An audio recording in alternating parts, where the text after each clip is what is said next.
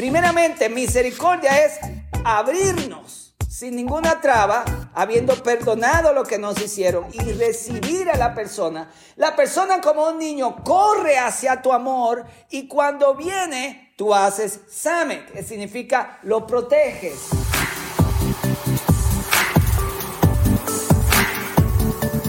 Cuando yo hablo de la vida ayunada, me refiero a una vida que balancea la alimentación con el ayuno. En vez de llamar a alguien a ayunar tres días, 40 días y 40 noches, eh, la siembra de una vida ayunada es que intervalos de ayuno con buena alimentación le ayuda a usted a ayunar a largo plazo y a cosechar el beneficio físico y espiritual del ayuno. Los, las personas que usted ve en la Biblia, como Daniel, recuerden que Daniel eh, y el famoso ayuno de 21 días, lo que la gente no se acuerda es que cuando Daniel y sus amigos fueron traídos cautivos, ellos rehusaron comer la comida del rey. Y la Biblia menciona los alimentos que ellos comieron. Y esos alimentos los hicieron más saludables y fuertes que los alimentos de del imperio. Por lo tanto, cuando vemos a Daniel ayunando y hablamos del ayuno de 21 días, tenemos que recordar que él tenía un estilo de vida de un tipo de alimentación que lo preparó para el ayuno largo. Lo mismo con Jesús. Los judíos estaban sometidos a ciertas dietas. Cuando Jesús fue llevado por el Espíritu al desierto ayunó 40 días, ya Dios lo había preparado. Su cuerpo pudo aguantar el estrés de un ayuno mayor por un propósito mayor. Entonces, el ayuno es como comer todos los días, beber agua todos los días. Usted pasa un tiempo de ayuno durante la semana como le funcione a usted. Nadie puede enseñarle que lo haga como yo ni que lo haga como Cristo. Usted examina su cuerpo y mira lo que puede hacer. Y a eso es que yo me refiero como la vida ayunada. Si usted ayuna una vez por semana, unas cuantas horas, una vez por semana, al año ha hecho 52 ayunos de algún tipo y eso le va a ayudar físicamente. Todo eso está en mi libro. Yo les recomendé que usaran el, comenzaran con el parte 2, la parte 2 del libro y el capítulo 10 que habla de cómo conquistar un ayuno que todo el mundo hace, que es el ayuno nocturno. Y si usted puede ayunar 12 horas, aunque sea dos o tres veces a la semana, entre las 7 de la noche y las 7 de la mañana, hay 12 horas de ayuno, usted entra en la ketosis. Y además de eso, si lo combina con alguna práctica espiritual, ahí entonces está trayendo algo espiritual a lo que es físicamente saludable para usted. Desde el punto de vista espiritual, el ayuno es un acto de humillación ante Dios. Hablamos de eso. Cuando usted ayuna, usted está en gozo por la salud, pero está buscando el perdón de Dios, la búsqueda de Dios, y eso es humillarse delante de Él. entonces usted cada vez que ayune, lea la palabra, o tenga un propósito espiritual, una petición especial, algo que usted desea en su corazón hacer, y utilice el ayuno para venir delante de Dios a pedir por ese propósito y Dios va a contestar. El ayuno nocturno es muy bueno para el espíritu, porque cuando usted está durmiendo mientras el cuerpo se está reparando, el silencio de la actividad normal hace que el espíritu de usted esté más sensible a las cosas de Dios. Por eso la mayoría de los sueños, de las visiones y de las experiencias espirituales pasan durante la, durante la noche. Eso no es coincidencia. Entonces Jesús oraba de noche.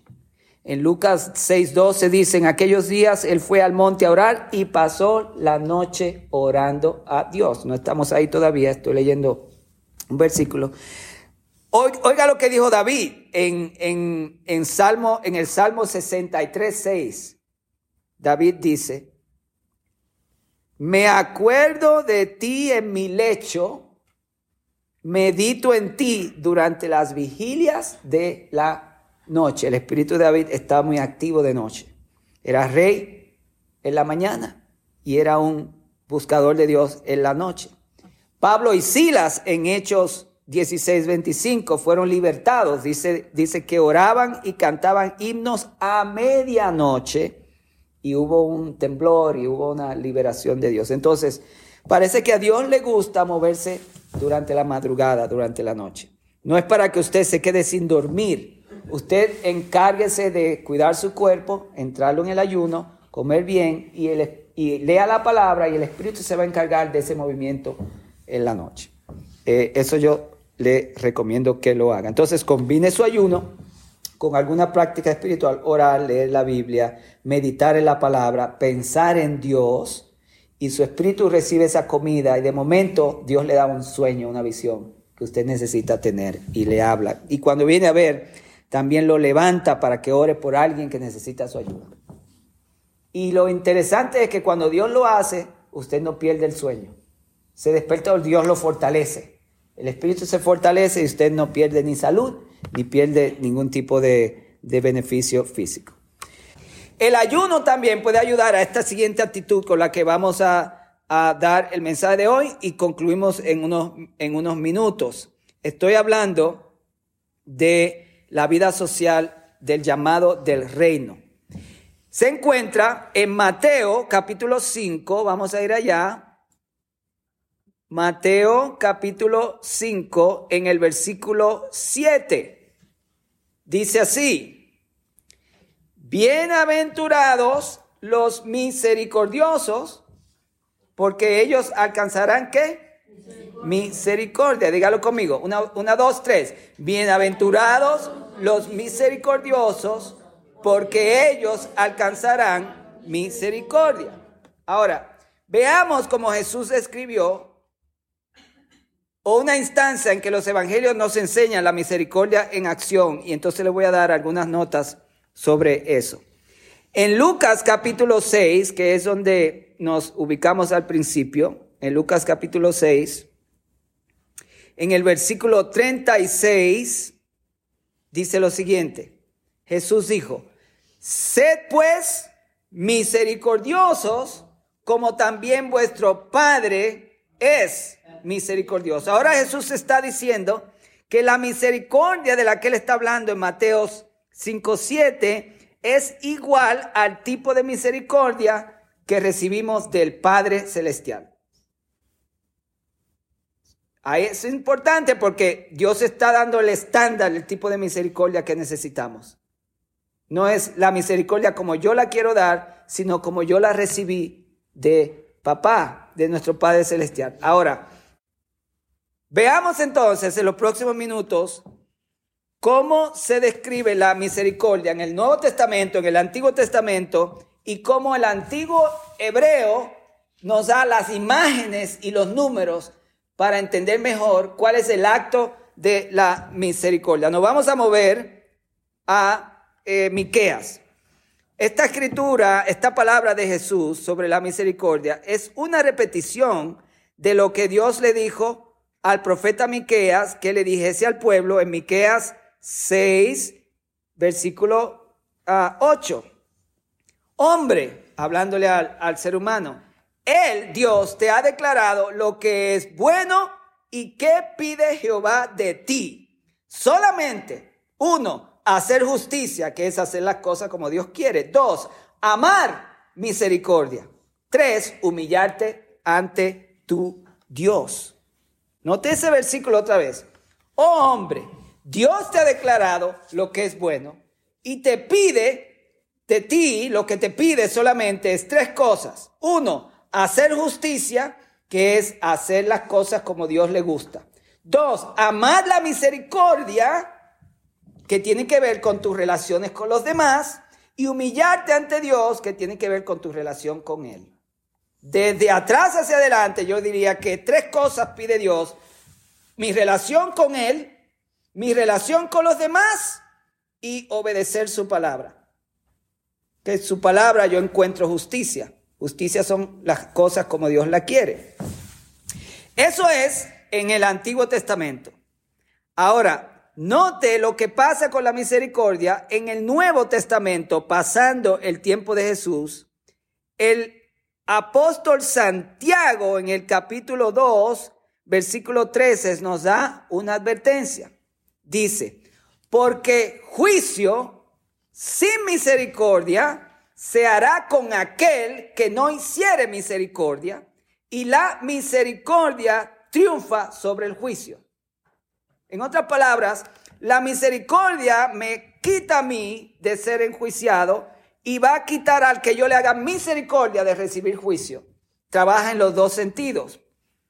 Otra vez, Jesús dijo, bienaventurados los misericordiosos, porque recibirán casas, carros, dinero, no. Porque recibirán el sueño americano, no. Porque recibirán la tierra por heredad, no. Jesús dijo, los misericordiosos van a recibir misericordia. Por lo tanto, la misericordia es una necesidad humana.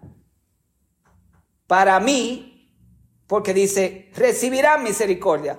¿En algún momento alguien aquí ha necesitado misericordia de Dios? Completamente.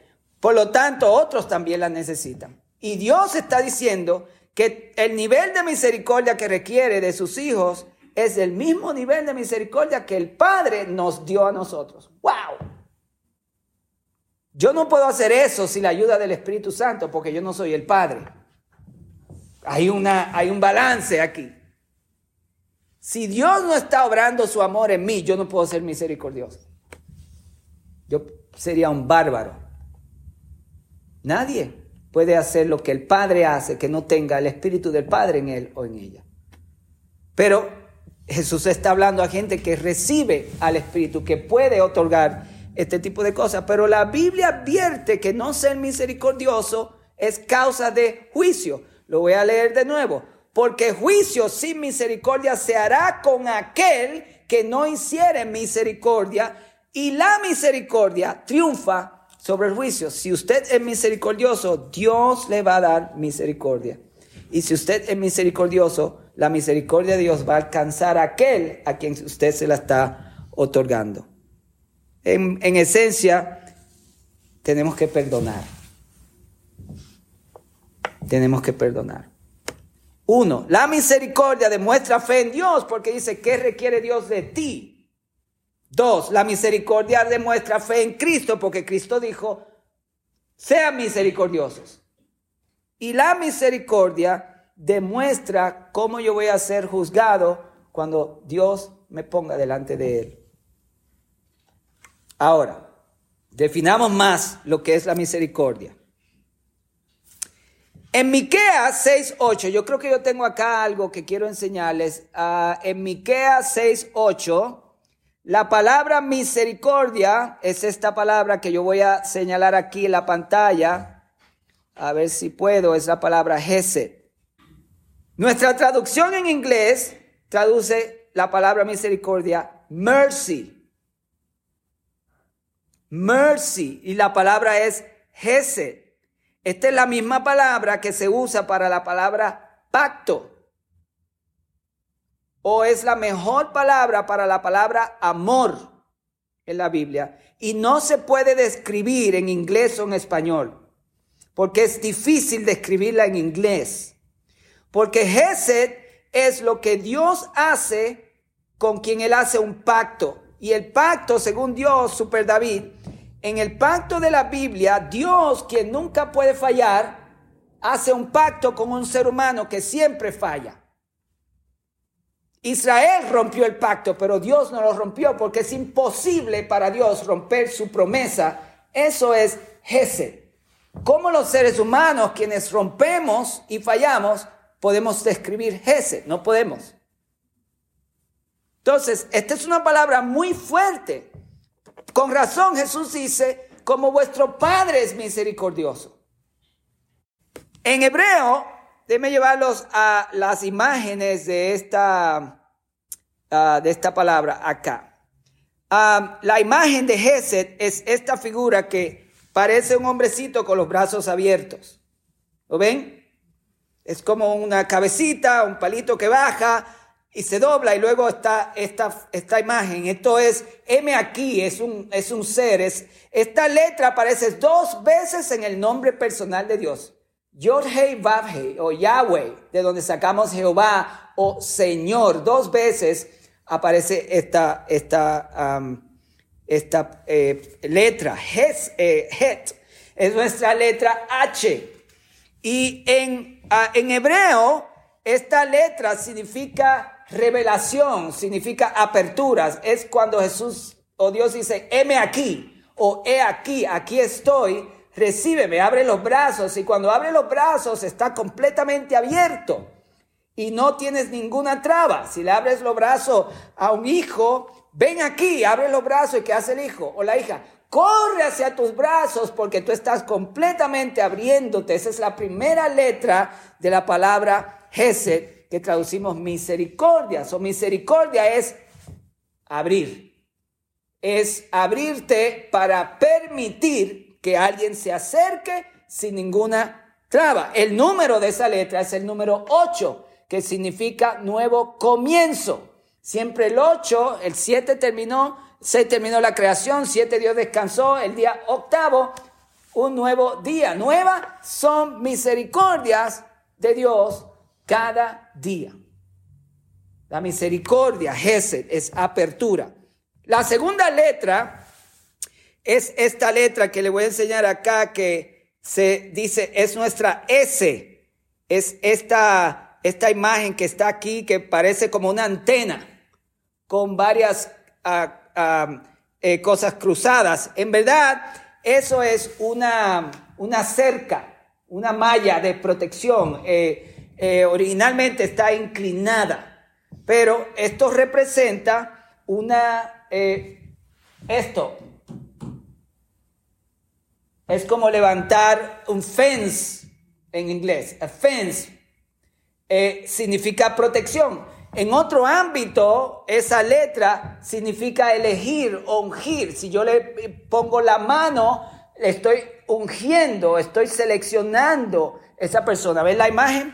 Primeramente, misericordia es abrirnos sin ninguna traba, habiendo perdonado lo que nos hicieron y recibir a la persona. La persona como un niño corre hacia tu amor y cuando viene, tú haces samek, que significa lo proteges cuando abrazas a ese niño, a esa persona, lo abrazas y te inclinas, como la letra, como le dice, se inclina y entonces proteges, le das tu protección a la persona. Eso es misericordia.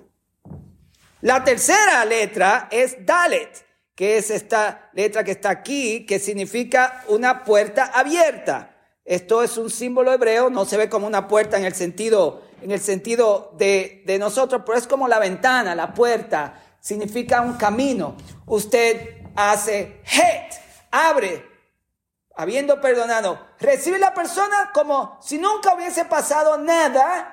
Cuando llega a su cercanía, lo abraza y lo da su protección y lo unge, lo elige, lo selecciona y entonces pone a esa persona en el camino nuevo lo pasado, pasado, perdónenme que en un mensaje espiritual me recuerde una canción. Ya lo pasado, pasado. Trinidad está diciendo, te reprendo, Pastor Orlando. No me interesa. Allá está David buscando la escritura. Misericordia es abrir, recibir, proteger, ungir y es poner a la persona en el camino correcto. Eso es importante. En el sentido del Evangelio, Dalet se refiere a poner a la persona en Cristo. Y eso es la capacidad de poder instruir a la persona en lo que es correcto. Por eso, a Miquea, que ames la justicia, que haga las cosas bien, que ames la misericordia, que recibas a los, a los, a los demás y que te humilles delante de Dios. La persona tiene que humillarse. Tenemos que entonces ser misericordiosos, guiando a otros a los caminos del Señor. Es interesante que la suma, a ver, la letra H, het, apertura, es el número 8. La próxima letra, same, que es abrazar y ungir, es el número 60. Dalet es el número 4 en el alfabeto hebreo y la suma de estos da 72 y el 70 y el 72 72 es el número de discípulos evangelistas que Jesús envió.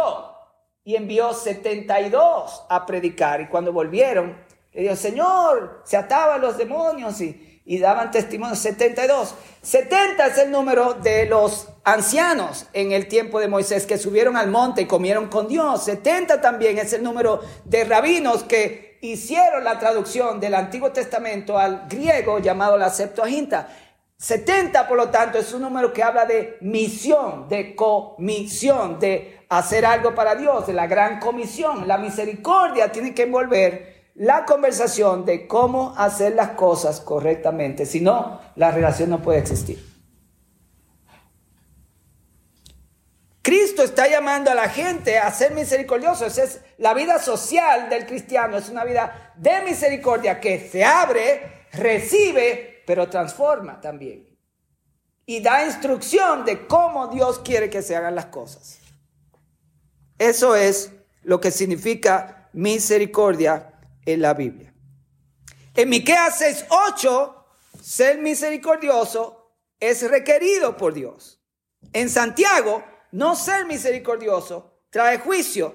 Y en el Evangelio de Lucas, ser misericordioso es seguir a Jesús, imitar como Jesús recibió, perdonó y sanó a otros con la misericordia. Porque Jesús no puede estar diciéndole a la gente, sean misericordiosos a la manera que ustedes quieren. No, fue específico, como vuestro Padre ha sido misericordioso. ¿Y cómo fue el Padre misericordioso con la humanidad? Envió a su Hijo a abrir sus manos, a recibirnos, Samet, y a mostrarnos el camino de la vida de Dios, Dalit. Eso es misericordia.